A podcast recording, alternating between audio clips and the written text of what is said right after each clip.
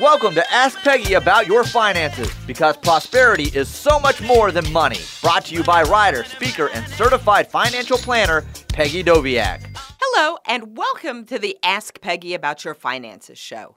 My name is Peggy Doviak, and I'm a certified financial planner practitioner, and this show is designed for you. We talk about current events in the financial world that might impact your life. I give you some basic definitions and understanding of financial concepts. And in the last section, I answer your questions. Now, remember that all of the information that I give is educational, so you'll want to find a certified financial planner and run these ideas past them before you implement something that I say. So let's get started with the Bulls and Bears market and economic update. And this is for the week ending May 4th, 2018. The market was basically flat with the Dow ending by 0.2% down. S&P 500 was also down by about 0.24%. The Nasdaq had a good week and went up 1.26%. Gold was down just a little, and oil was the biggest gainer of the week with a 2.44% increase in the price. This is because the Saudis have decided to go ahead and let the price of oil rise. Usually, they try to keep the price of oil down. The price of oil has been down for so long, even the Saudis are hoping that it'll go up a little bit a barrel. And so they freed some um, tensions off of it, and oil went up quite a bit. The markets have had everyone on edge for quite a while, mostly because of volatility. 500 point movements up, followed by 500 point movements down in the Dow, just has everyone a little freaked out.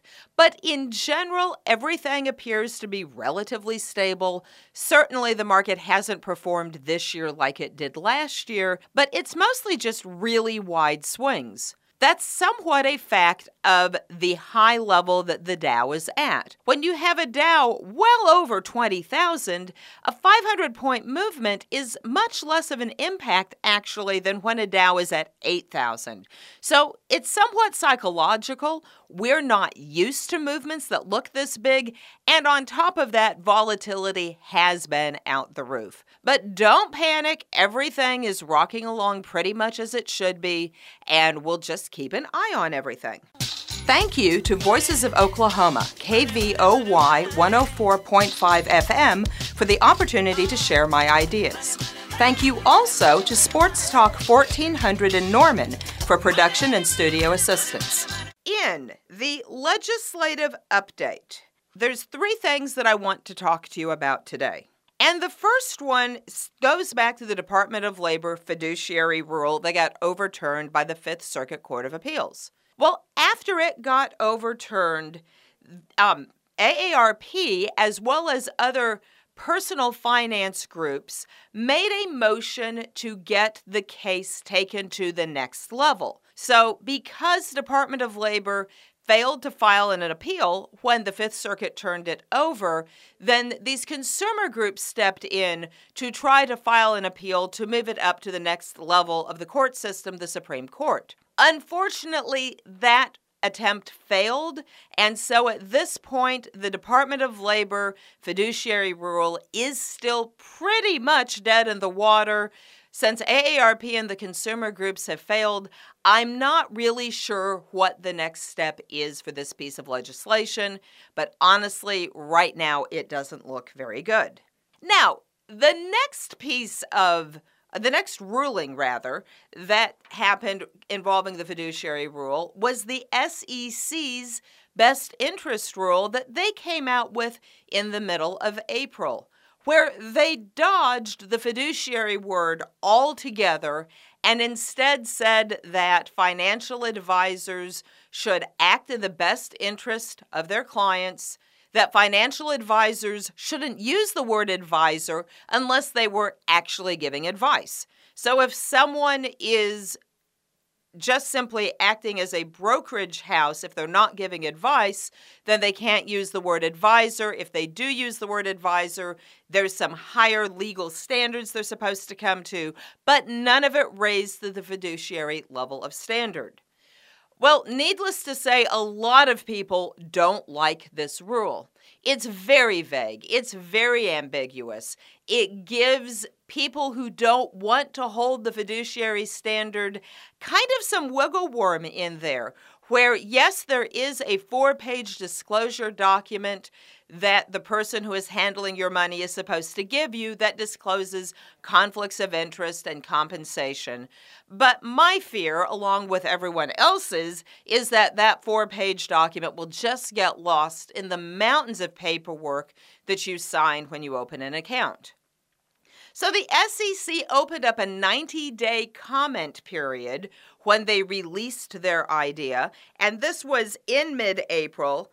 And by May 1st, there had been 21 public comments.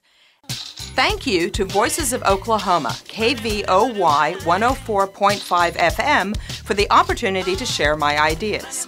Thank you also to Sports Talk 1400 in Norman for production and studio assistance. And of those 21 comments, 17 of them absolutely hated the SEC rule because they found it vague and confusing. The most popular criticism saying that it creates a double standard. Remember that investment advisors, by law, have to be fiduciaries, which means that they have to act in your best interest following legal guidelines. Where this new um, non investment advisor or on the brokerage side advisors just have to act in the client's best interest, but without any legal teeth behind it. You might ask, why am I so upset when one is a fiduciary rule, which means you have to act in the best interest, and the second is a best interest rule? Aren't they the same thing? No, they're absolutely not the same thing. Because a fiduciary rule holds a legal standard, it sets a legal guideline.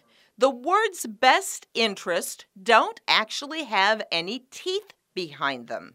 And it's much easier to catch someone not acting as your fiduciary as being able to prove that someone wasn't acting in your best interest.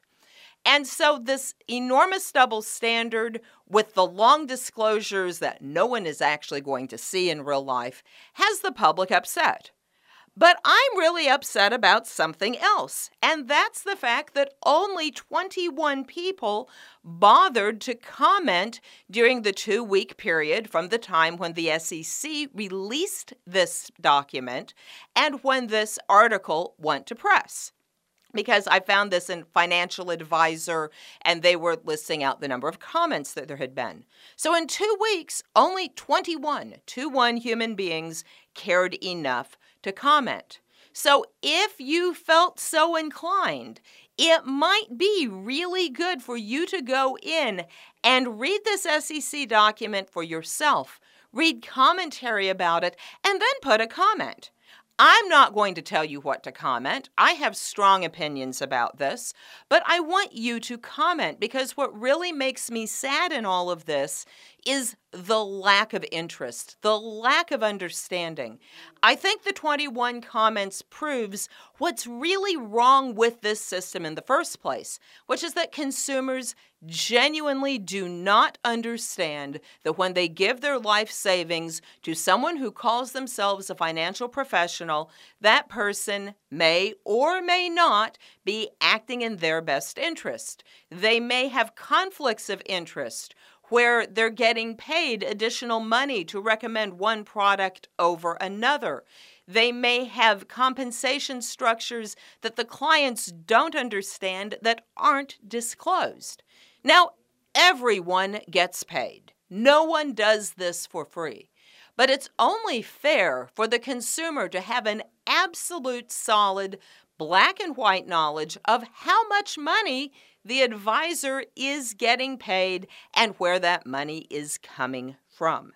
So, this would be an interesting thing for you to go in and do more research on. I'm not going to tell you to do it, but I am going to say it would be really lovely if you looked at it and considered going in and commenting on it either way. If you like the rule, you should comment that way. If you feel that the rule creates confusion among consumers, you could comment that way. But take action. Don't let this just happen to us with nobody taking the time to get involved. So, after those two pieces of fairly grim news, I do have great news to report which is that the CFP Board of Standards has issued their new Code of Ethics, the standards under which any CFP certificant has to operate if they're going to keep their designation. Now, prior to this revision, the CFP board said that anyone who is giving financial planning to a client has to act as a fiduciary. And it is the Certified Financial Planners Board of Standards, so that makes sense on one level. The problem comes in with the definition of financial planning. And so, if someone isn't providing holistic financial planning, there was a way to skate around that fiduciary rule. Well, the CFP board, in light of everything that's been going on over the last year, has drawn a really bright line in the sand. And they said that any time a CFP certificant is using their CFP certification and doing anything related with your money, so that might be just simply acting as a portfolio manager, which really isn't financial planning, but it's why a lot of people go see financial professionals. Or maybe that planner is just doing a retirement projection, or maybe they're just selling an insurance policy. Anytime they are working with your money, they have to hold a fiduciary standard. There's no exceptions, there's no middle ground. So, the good news that we have is that this designation has said no. If you're going to use our designation, you're going to act as a fiduciary to your clients all of the time. Now, it will be interesting to see how this plays out because a lot of major firms that have not been supportive of the fiduciary standard do have a lot of reps who hold the CFP certification. So the goal and the hope is that that may bring the industry up. The bad outcome would be that those organizations no longer allowed their reps to use the CFP marks. We're hoping that isn't what happens. We're hoping that the CFP board saying, no, if you're going to use our marks, you're going to act as a fiduciary all of the time will cause the organizations possibly to adopt a fiduciary standard just simply to allow their reps to keep using the marks. This is still very new. It's still very early. We'll have to see how it plays out. I'm sure I'll have other legislative update episodes to let you know what happens in practice. But for now, at least you know that if you're working with a certified financial planner practitioner, that person has to uphold a fiduciary duty to you. Thank you to Voices of Oklahoma, KVOY 104.5 FM, for the opportunity to share my ideas. Thank you also to Sports Talk 1400 in Norman for production and studio assistance. Welcome back to Ask Peggy About Your Finances. My name is Peggy Doviak, and this is the Plan Your Prosperity section. And today I want to talk to you about risk tolerance. Before you can create a portfolio allocation, which means before you can decide how to take money that you have and turn it into a blending of stocks and bonds, you need to figure out what your risk tolerance level is. Typically, these risk tolerance levels are derived through a questionnaire that you filled out. So, if you've ever had an investment account, you've probably completed a document where you had to answer some questions, like what are the goals of the money? And how much would you be upset if the portfolio went down? You know, sometimes risk tolerance forms are very short, sometimes they're long, but I want to go into the nuts and bolts of your risk tolerance a little bit more with you today to help you understand how you need to look at this how you need to think about it, and why your risk tolerance is really important in guiding how your financial plan ends up working. So, first of all, your risk tolerance will be specific to a goal that you have. For example, you might have a retirement account and you might have young children who have a college funding account. So, when you're looking at the time horizon for the college funding, it might be noticeably shorter than the, the time horizon that you have for your retirement. If you have older kids, you may just have three or four years before they're going to college. The shorter the time horizon, generally, the lower your risk tolerance will be because you don't want to be highly invested in a mar- in a stock market in case you have a major decline at exactly the wrong moment. So a lower risk tolerance would have the portfolio invested more conservatively. Now, if you're in a college account that has a target date fund, typically you put the age of the child in, and then that target date fund becomes systematically more conservative as the child reaches the age of 18. If you really want to go for the strong growth and keep it all in stocks, even when the child is 16 or 17, you can, but you need to know that the risk of doing that is much higher than if the child was two or three. So perhaps you have a college fund and it has a fairly conservative risk tolerance profile. At the same time, you have a retirement account. And if you have teenage children, you're probably many years yet from retirement. So your retirement account could have a much riskier risk profile than the college funding account did. So as you're filling out your risk tolerance profile, it really needs to be related to the goal that you're planning for. Remember, financial planning is all around setting goals. And few of us have money in the stock market for absolutely no good reason. We're saving for our retirement, usually. We might be saving for college. We might be saving for something else. But usually, there's a time set to it. So, as you're looking at your risk tolerance, remember you might have more than one of them. Additionally, you need to understand that we earn a return based on the risk that we take.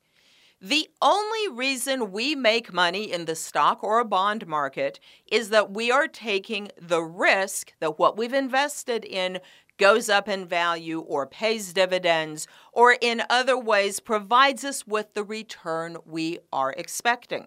Sometimes I have clients come in and they say, Well, I don't really want to take a lot of risk because I'm really afraid of the stock market, which I completely understand. And then two sentences later, they tell me they want to make a lot of return on this money.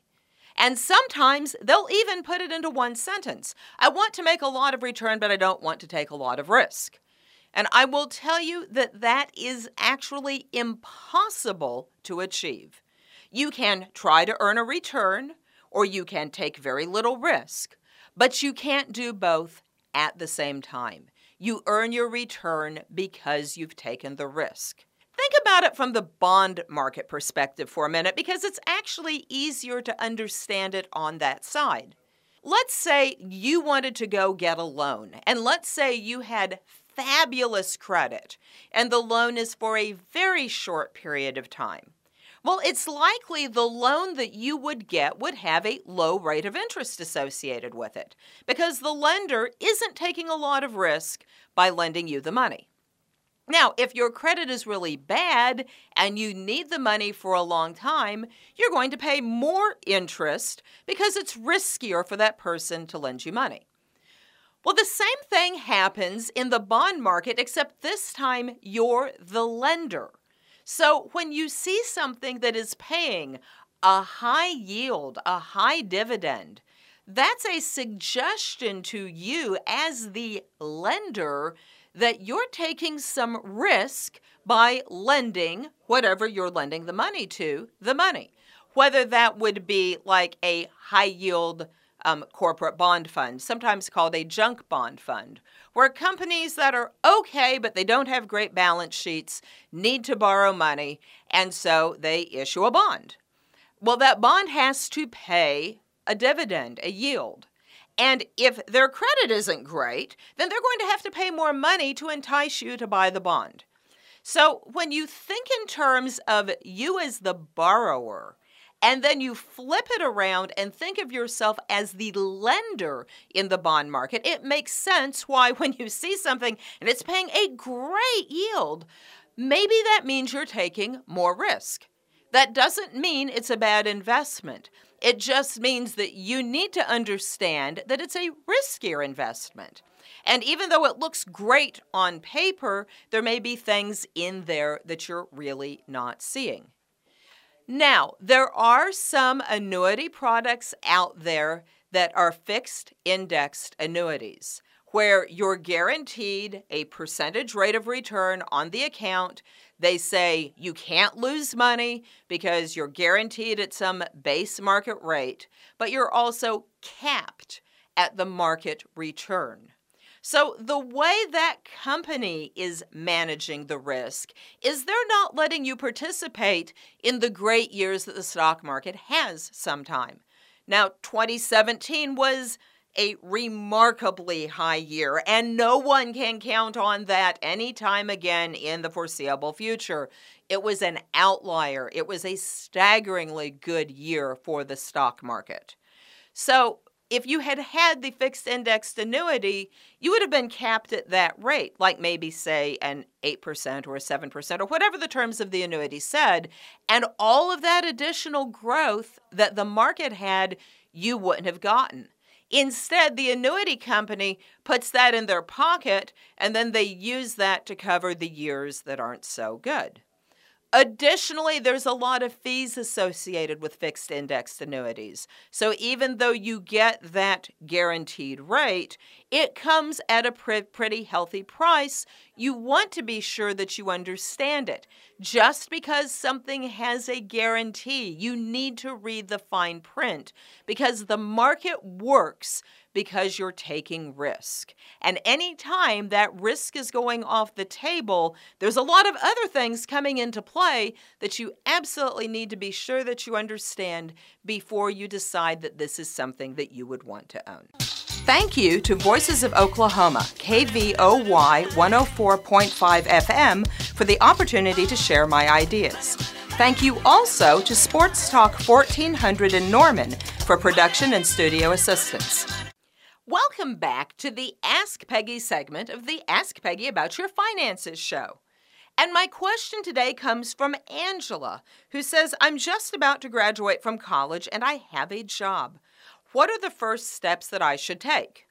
And I want to begin by congratulating Angela and all of the other graduates who are going to walk the stage this month.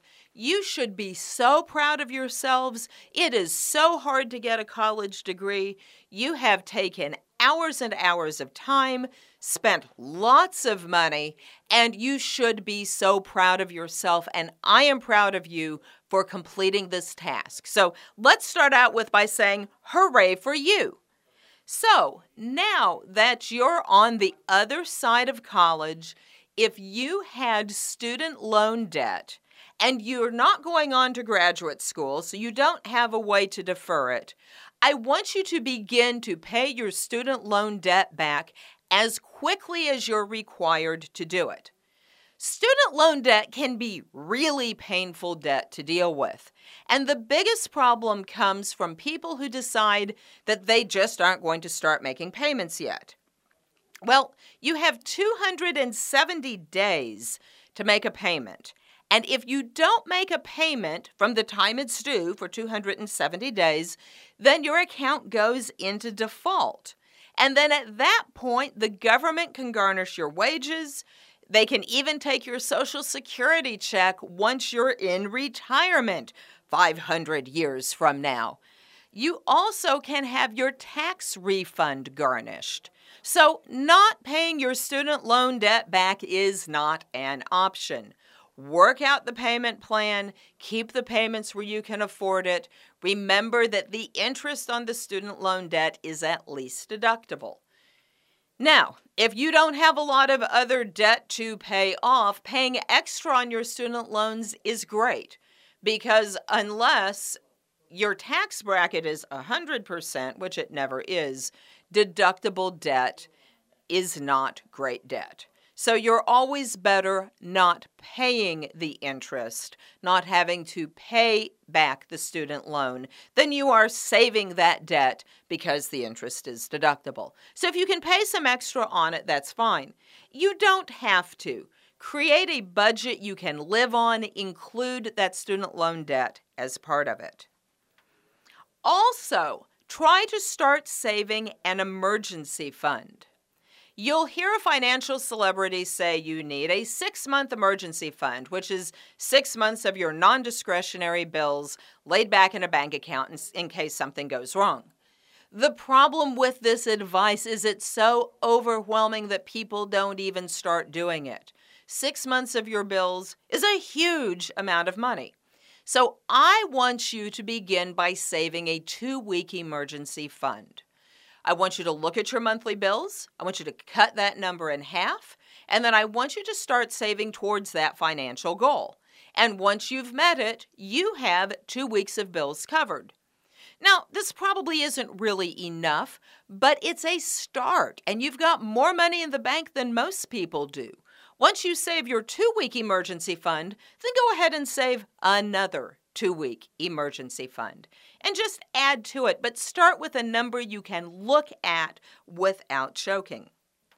If you have a job that has a retirement plan, you should look at the plan to see if it offers a match for contributions. And if possible, I want you to contribute into the plan at least as much as your company matches because it's an easy 100% return on your investment. You put in a dollar, they put in a dollar. Now you have $2. So try to start participating in that. And then finally, continue to live frugally for a while.